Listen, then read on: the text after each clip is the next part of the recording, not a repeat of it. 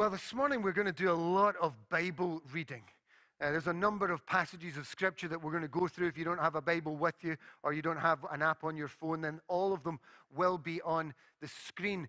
But we're really looking at a passage of Scripture that is asking us to think about what does true faith really look like? What's the evidence of true faith? And I want to kind of set this and embed this within uh, what I would say is a biblical, holistic approach to salvation and faith. That God is at work to restore all things, all things in heaven and on earth, back under his reign, and that he's inviting us as Jesus followers into that renewing and restoring of all things back under his reign. That we would participate as people of Jesus' followers in this renewing of Jesus' kingdom reign over all things. We are brought in to be like and to do like Jesus. And our being, who we are, should impact our doing.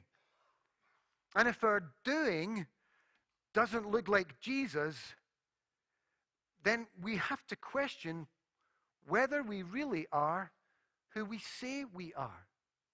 Our being should lead to our doing, and that should look something like Jesus. I've mentioned um, Ayodeji Adewuya uh, already in this series on James. He's an African biblical scholar. I, I found him helpful and challenging, particularly with our Western cultural mindset, that he comes bringing an African worldview that, in truth, is far more aligned with the worldview of the culture of the Bible than our divided Western Christianity. He talks about the fact that in Western Christianity, we tend to create a dichotomy. We divide, we split things up instead of seeing them holistically, which means that we separate what shouldn't be separated. We separate things like soul from body or spirit from matter rather than seeing it as a whole. And because of that, we sometimes see words like faith and salvation as just matters of spirit or spiritual rather than God's salvation, which is the renewing and restoring of all things. It leads to that kind of limited view of salvation that says all we need is souls saved rather than the redemption of all things, which is really what God is doing. Now, it involves people coming to faith in Jesus Christ and following Him. But there's so much more about what God is doing in salvation. And you can't read the Bible from beginning to end and not see what God is doing in this restoring of all things back under his good reign. The reach of God's saving activity in Scripture is holistic, demonstrated most vividly in the birth, life, teaching, death, and resurrection of Jesus the one who stands with the poor, the excluded, the forgotten, the one who feeds and heals the bodies of the hungry and the sick, the one who speaks for justice and opposes the unjust, the oppressor, the power hungry, who challenges the rich, the rulers, the religious, and instead embraces, eats with, and welcomes the least, the last, and the lost and invites all to follow him. The kingdom of God and the gospel of Christ are very earthy indeed. Actions, deeds, works are the demonstration and evidence of true faith in Jesus, which is true following of Jesus. Anything less is not really faith at all. This is what the Apostle Paul means when he writes this. And I deliberately start with the Apostle Paul. The only thing that counts, Paul writes, is faith expressing itself through love. Now, we're going to be looking at the Gospel of James, and those of you who are uh, used to theological debate will know that there are some questions that people ask between what Paul is saying and what James is saying in the New Testament. Well, I hope we resolve some of that, but not all of it in uh, our time this morning. But actually, they're not that far from each other as some have suggested. Paul understands that faith must have its expression. It's not enough for faith to be on its own, but that faith works by expressing itself through love. So when we come to read the book of James, and we're just about to come on to the passage, James' purpose in this next section of scripture that we're going to look at is to make sure that faith and works, what we do, our deeds, are never separated. We can't talk about faith without talking about works. We can't talk about works without talking about faith. It must be both and. They're inseparable. And any attempt to do otherwise, to separate them, not only dilutes faith, but actually it begins to destroy and deny faith. So let's jump into James chapter 2, verse 14, which begins with a difficult question. What good is it, my brothers and sisters, if someone claims to have faith but has no deeds?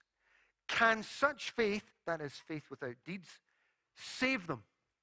Can such faith save them? Now, the fact that the question assumes the answer to be no, that, that's what the question assumes, no, is quite unsettling. Uh, because we're believers of, well, faith is, is, what, is what saves in Christ. Only faith, only Christ, only grace, only Scripture, faith alone. So that sense that the question assumes the answer is no is quite unsettling. And the implication is that this kind of faith, and that's the important bit, this kind of faith that is devoid or separated from works cannot save. Why? Because James argue, well, is it real faith if it's not producing works? Is it real faith if it's not doing?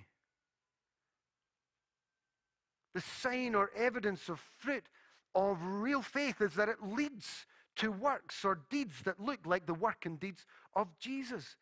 They're aligned with the good, godly reign of Christ. And so, in Paul's words, he talks about faith expressing itself through love in James, he talks about it faith, true faith, expressing itself in deeds and works of that love. James is asking, what's the purpose of faith? What good is faith? Is it just for your own personal saving of your soul that then goes to some disembodied place that we call heaven up there and that's it? Well, that's an incorrect view of what God is doing in the restoration of all things. God is renewing the heavens and the earth. So, what does faith look like? What good is it? What's the purpose? Faith that has no works doesn't work. Faith that works is indeed faith that works. Well, what does this bogus faith or fake faith look like? This faith without works? Well, well, James sets up what scholars call a diatribe, but we probably call a scenario. You know, when you go to training at your workplace or something like that, there's always a trainer who says, Now let's, let's create a scenario. Well, in some ways, that's what James does here. He creates a scenario. And he goes on to say this Suppose, brother or sister, this is verse 15, suppose, brother or sister, and usually here the Greek has both brother and sister. Normally it just has brother. In fact, in verse 14, it's just brother that it has, but here it has brother and sister in the Greek, recognizing the fact that it, was often the women who were the ones who were most neglected, most without rights. So James writes Suppose a brother or a sister is without clothes and daily food. If one of you says to them, Go in peace, keep warm and well fed, but does nothing about their physical needs, what good is it? What's the point of faith? In the same way, faith by itself, if it is not accompanied by action, is dead. I mean, it's quite difficult to take for those of us in the evangelical tradition to read James but he's talking about, well, what does real faith look like? It must. It must, in the end, roll out into works for it to be true faith. Now, this is easy to understand, the scenario that, that James puts in front of us. But it might be easy to understand, but it's not easy to change to be like that for all kinds of reasons. when we perhaps see someone who has a specific need. Someone who is without clothes and daily food. We just heard of some of the refugees who'll arrive, who will have very little that they bring. What are we going to do about it? What does faith do in response to what we see around us? But we have all kinds of reasons why it's not easy for us to change. Easy to understand what James is saying here, not easy to necessarily do it. I have my own challenges. Well, I can't really commit to this at this point in time. I, I can't help everyone. I, I don't have time. At my own debts are off the charts. There's no way that I could afford to do anything. I've got my own lifestyle to maintain. And I really don't have the resources then myself. Not that we would ever admit any of these to anyone. Or we might even make assumptions or judgments, often ill informed. Well, that, that's always the case, and um, they always are like that. Why can't they do something about it themselves? I mean, some people are just lazy and selfish and chaotic. But generally, I think we just find it easier to justify inaction. See, nobody, nobody knows when we're not doing something, really.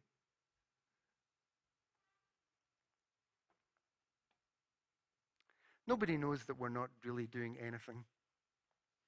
When we read these words, though, and hear them out loud, let me read it again. Suppose a brother or sister is without clothes and daily food, if one of you says to them, Go in peace, keep warm and well fed, but does nothing about their physical needs, what good is it? When we read it or hear it aloud, we immediately think, well, of course, this kind of spiritual response is contrary to the faith we hold to and the Jesus we follow. But in practice, a vocal expression of care and blessing is just easier It's just easier to do. In the language of the church, we've often talked about two broad headings for the word sin or sins. We've spoken about the sins of commission, what we've done that we shouldn't have done, and we've spoken about the sins of omission. That is what we haven't done that we should have done. And James is really focusing on the second of these. We often focus on the first of them, especially when it's other people and what they've done, but not the second one, especially on our own lives. The sins of omission, the things that we haven't done that as followers of Jesus we should have done. And this connects back to what we said a couple of weeks ago when in uh, chapter uh, 1 and 2 we've been looking at the fact that we are to not just hear the word, but do it, put it into practice. Speci- specifically in relation to those who are in need, to those who are distressed, to those who are poor, to those who are on the edges or forgotten. James talks about them in chapter 1 as widows and orphans, but it, it's a representation of those who are on the edges of society the sins of omission, omission. And James is really focusing in on this as, as Jesus followers, as those who say they have faith. There are things that we should be doing, and if we're not, that's just the same. That's the same sins as the sins of commissions when we do things that we shouldn't. Wonder if we were to examine our life. What would our faith look like in terms of expressing itself in love and good deeds? What would the sins of omission be? Well, James goes on. He's not done yet. Should have probably put a warning up at the beginning of this sermon saying that, that James is a bit brutal uh, during this passage. But he goes on to say, but verse 18, but someone will say, You have faith. Fantastic. I have deeds. Show me your faith without deeds, and I will show you my faith by my deeds. What does that mean? What's as if uh, some are faith people. That's the faith people. They just have faith. They don't do anything, they're just the faith people. And then over here, this is the deeds people. The deeds people, they do the stuff. Faith people, deeds people. That's not how faith works. We're not some are faith and some are deeds. We are faith and deeds people. We don't have some spiritual ones who always have something to say and advice to give and wisdom to offer, but don't actually do anything. And then somehow we have the deeds people. You know, we leave the doing and the action and the activity to them. But that's not real faith. That's not how faith works. That's not biblical faith. Faith is always accompanied by deeds. There's a doing that proceeds out of our faith. And James is saying faith without works is insufficient because it is an, a bogus faith. That surely our faith in Jesus must somehow change the way we live. But then, faith without works is insufficient, as is works without faith. That's what we sometimes call, call works righteousness. Somehow we can earn or create our own salvation. It's both and. Well, James doesn't stop, which I'm sure you're very sorry about. He goes on to say, You believe that there is one God. Good. Even the demons believe that and shudder. As if just a faith that believes in all of these things, these theological doctrines and all of that, but never leads into action and deeds. You believe that there's one God, good. Even the demons believe that, and they shudder. James is picking up here on the confession of faith of the Hebrew people, the Jewish people, the Israelites from Deuteronomy chapter 6 and verse 4, called the Shema. It was a confession, the Lord our God. Hear, O Israel, the Lord our God, the Lord is one. James is driving right to the core of Jewish confession of faith. He's running right to the core of doctrine for the Jewish people. And he's saying just having a confession of faith makes you no different from the demons. They agree with you. They agree with your confession of faith. And they shudder because it's true. So just to have our faith that acknowledges the doctrines and the theology and the beliefs that we have, James says that's no different from the demons. Matthew 8, 28 to 30. Demons recognize Jesus as the Son of God. Mark 1, 23 and 24. Jesus is acknowledged as the Holy One of God. Luke 4, 31 to 37. The Holy One of God, they recognize him.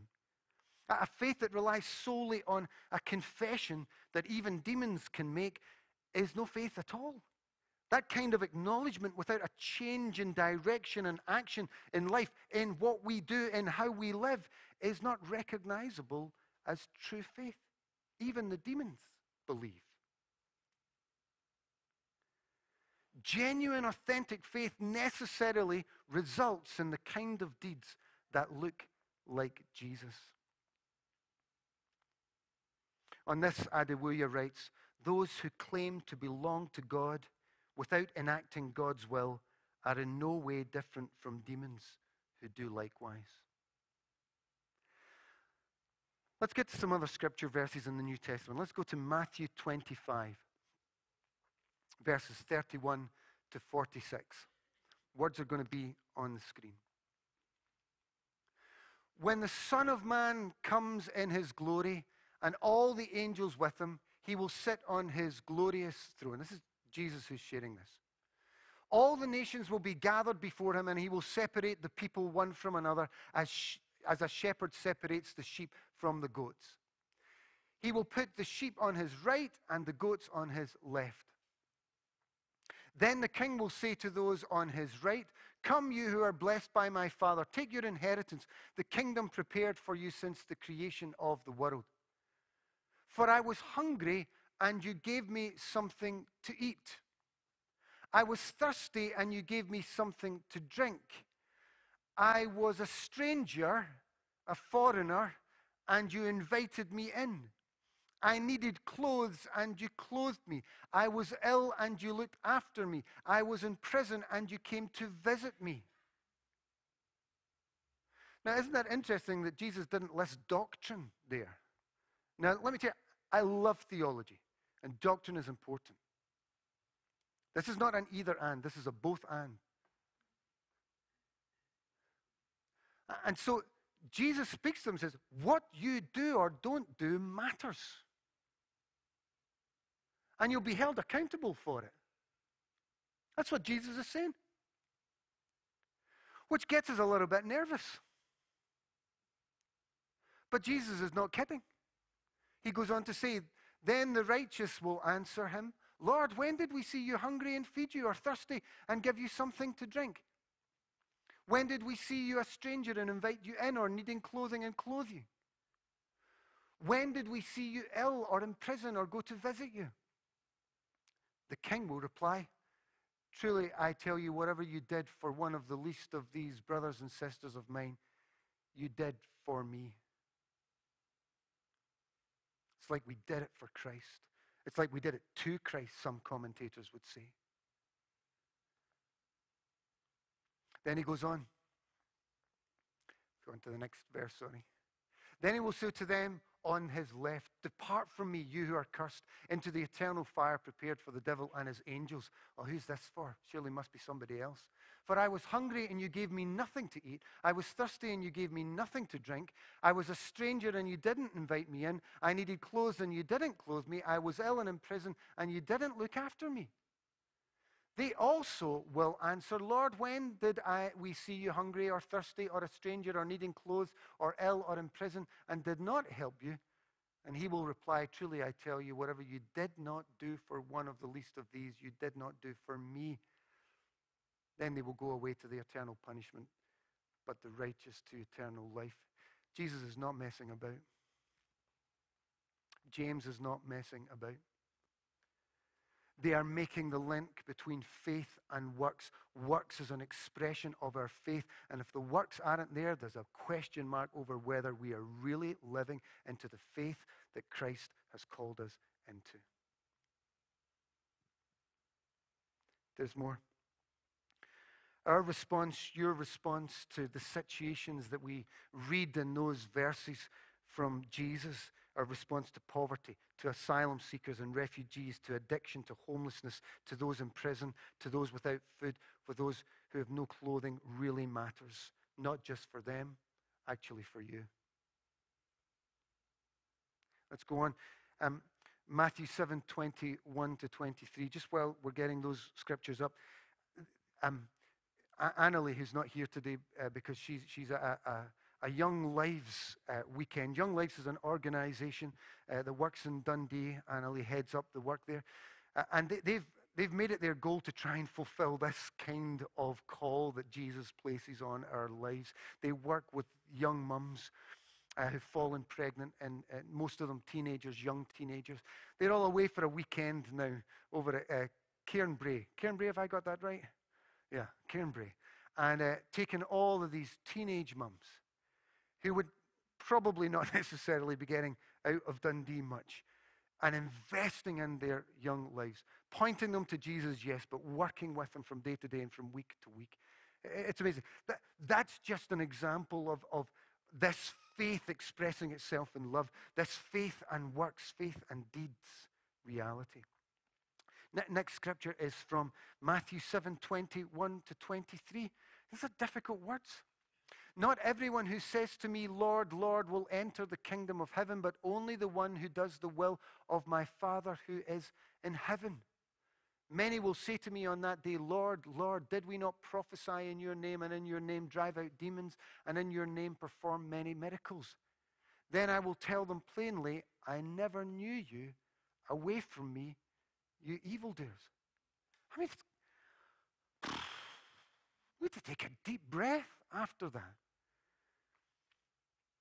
And if the will of the Father is the restoration of all things, making things new in heaven and on earth, and He's calling us to participate in that, but actually we keep on committing the sin of omission, it's not, well, not really my job.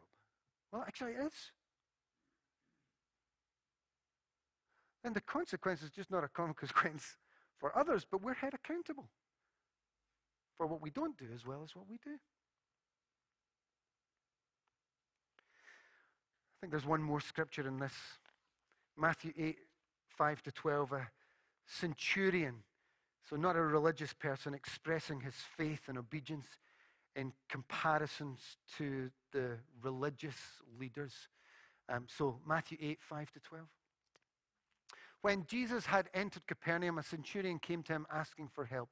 Lord, he said, my servant lies at home paralyzed, suffering terribly. Jesus said to him, Shall I come and heal him? The centurion replied, Lord, I do not deserve to have you come under my roof, but just say the word, and my servant will be healed. For I myself am a man under authority with soldiers under me. I tell this one, Go, and he goes, and that one, Come, and he comes. I say to my servant, Do this, and he does it. When Jesus heard this, he was amazed and said to those following him, Truly I tell you, I have not found anyone in Israel with such great faith. It was somebody from the outside that was showing what faith was like. But the subject, uh, say, say, to you, um, say to you that many will come from the east and the west and will take their place at the feast with Abraham, Isaac, and Jacob in the kingdom of heaven. But the subjects of the kingdom, the ones who thought they owned it, will be thrown outside into the darkness where there will be weeping and gnashing of teeth. Do you know, most of the language of accountability and judgment in the Bible is towards the people of God. It's warnings of what we don't do, that we should do, and of what we do do that we shouldn't. So it's not just James that is concerned about the faith without deeds, it's Jesus. Let me restate. My response, your response, our response to poverty, asylum seekers, addiction, homelessness, people in prison, those who have not really matters, not just for them, but for you and for me. And for James, this is so basic that he, he erupts with an outburst of frustration. You fools!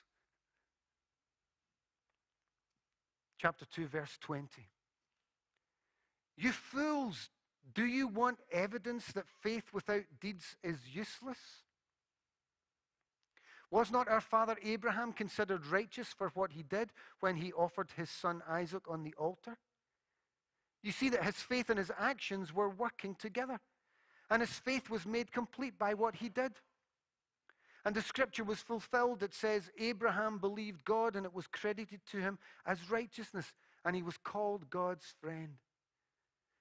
You see that a person is considered righteous by what they do and not by faith alone. Let's talk about Abraham. Abraham's the father of the people of God, to whom God made a promise that he and his aging wife, Sarah, would have a son, and through him a nation would be born. Genesis 15, 4 and 5. And so it happened. Genesis 15, 6. Abraham believed the Lord, and he, the Lord, credited it to him, Abraham, as righteousness. And when the Apostle Paul looks at this story, in his emphasis on faith alone, when he's dealing with those who think that only works matter, that's Paul's context. He's dealing with people who are saying only works matter. Paul takes this part of the Abraham story and he uses this scripture to support his argument. It's all about faith. Just look at Romans 4, Galatians 3 for Paul's argument. He's dealing with a different problem from James. The problem he's dealing with is that people are saying, well, it's, all, it's only about works. Paul says, no, it's faith, faith alone.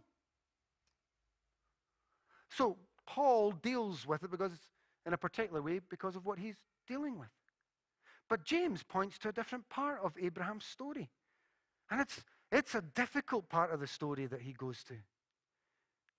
He goes to the story about Abraham and his promised son Isaac in Genesis 22. Abram takes his promised son, whom God now says must be given up, must be sacrificed. It, it's a horrible story. That Abraham must, must now give up and sacrifice his son, the promised son. And Abraham, believing and trusting God, prepares to do so. He starts to act in that direction. Now, God intervenes. Those of you who know the story, God intervenes, having witnessed Abraham's faith in action. But James uses this difficult story to show that faith and action work together. In fact, the word he used, working together, is the word synergy that we use when things come together to work together. And he talks about faith becoming teleos, mature, complete, because of the actions that we do. Let's talk about Paul and James. Paul says faith alone is all that matters. It's the only thing that saves.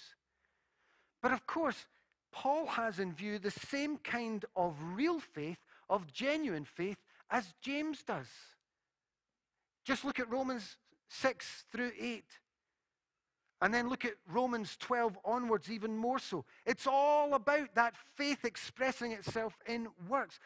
This faith is inextricably linked and expressed to and through what we do, how we live, deeds and works.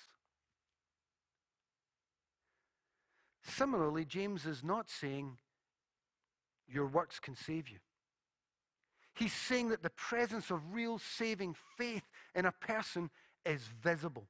Faith expressed in deeds and works. And if the deeds and works are not visible in their life, then you need to examine the reality of your faith because it should result in action. Anything else is dead. And James and Paul are coming at things from different ends of the same issue. Paul addressing those who say it's what we do that matters, keeping laws, doing good, as if that can somehow save us or earn us into God's good books. But James is dealing with a different problem. He's addressing those who say it doesn't matter what you do, just believe and that's enough. Well, apparently not. Actually, James and Paul are aligned in their vision of true faith, which is expressed in action. It's just that James is dealing with those who've settled for an easy, dead, bogus, fake faith. And that must be challenged. And he says, You see, a person is considered righteous by what they do and not by faith only. True faith expresses itself in Jesus like works. So let me restate faith without works is insufficient, James, as is works without faith, Paul. And if you only focus on Paul, you become Pauline. Sorry, Pauline, if you're here. And if only you focus on James, you become Jamesine. But when we take both of them together, we follow Christ which is not Christine. It's Christian. Faith and works. Then James does something else. Having started with a giant of the faith, Abraham, he turns instead to the example of Rahab the prostitute, an unlikely candidate as a hero of faith. And so, verse 25, in the same way, same as Abraham, was not even Rahab the prostitute considered righteous for, for, for, what she did when she gave lodging to the spies and sent them off in a different direction? Let's talk about Rahab. We find her story in Joshua chapter 2. Joshua and his army are poised outside Jericho, and he sends two spies on a recce into the city. they find lodgings with Rahab the prostitute. That would be an interesting study all in itself, but we'll leave it there for now. And James reminds us that she is a prostitute. Word comes to Rahab that she must give the men over to the king, but because they're, because they're spies, but instead, because of her faith in the Lord, she helps them escape. She acts, and in doing so, she spares their lives while putting her whole own life in danger. Then you go to Joshua chapter 6 to find out that Rahab is rescued. She's saved because of what she did, her faith and works in chapter 2. Both together, faith and works. And in the end, Rahab's great great grandson is King David. And therefore, you'll discover in Matthew chapter 1, part of Jesus' family life. There you go. Skeleton in the cupboard for Jesus, prostitute in his family line. Why include Rahab alongside Abraham?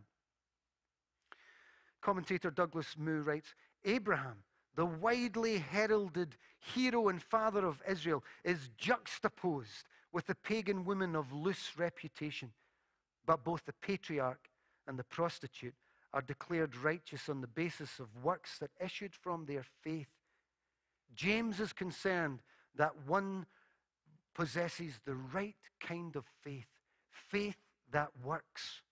Faith without that kind of faith becomes a barren orthodoxy and loses any right to be called faith.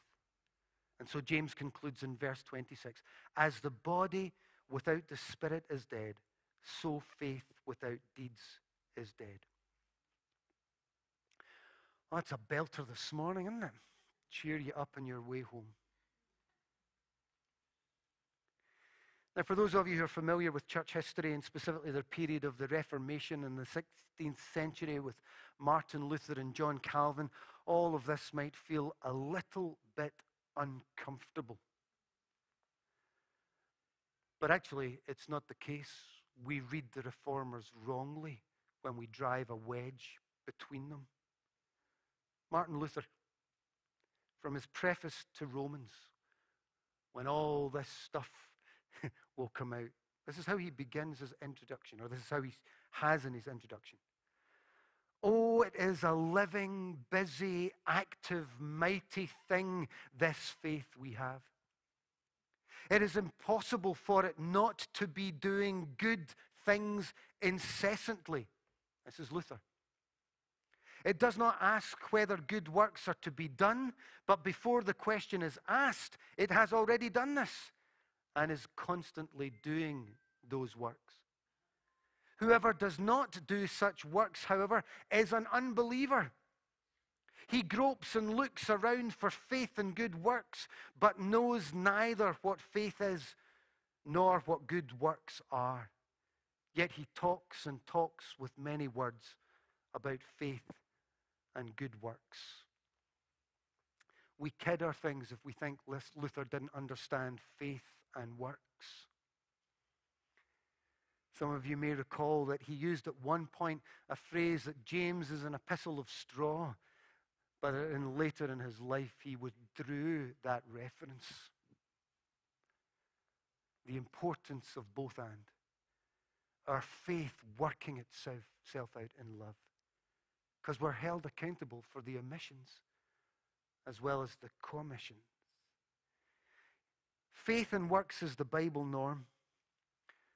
And without one, we don't have the other. What a challenge. But it's a great challenge. Oh, it is a living, busy, active, mighty thing, this faith. It is impossible for it not to be doing good things incessantly. And so I want to read a final scripture as a prayer over us using the words of the Apostle Paul. And they're going to be on the screen from Philippians chapter 1, verses 9 through 11. I'm going to invite the worship team to come up. Can I ask you to stand?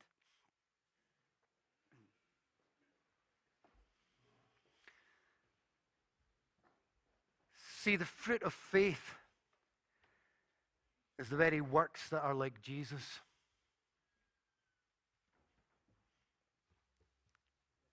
Faith working itself out in love. So, this is my prayer for you, and I'm just stealing it hook, line, and sinker from the Apostle Paul. This is my prayer that your love may abound more and more in knowledge and depth of insight, so that you may be able to discern what is best and may be pure and blameless for the day of Christ, filled with the fruit of righteousness that comes through Jesus Christ, to the glory and praise of God. Faith that leads to fruit of righteousness, fulfilling, discerning what is best as we seek the will of God, as He brings all things back under His reign. God, come and set your rule and reign over our hearts, and let this faith this lively, vibrant, living faith live itself out in works of love and service, bringing your kingdom here on earth as it is in heaven. We pray in Jesus' name. Amen.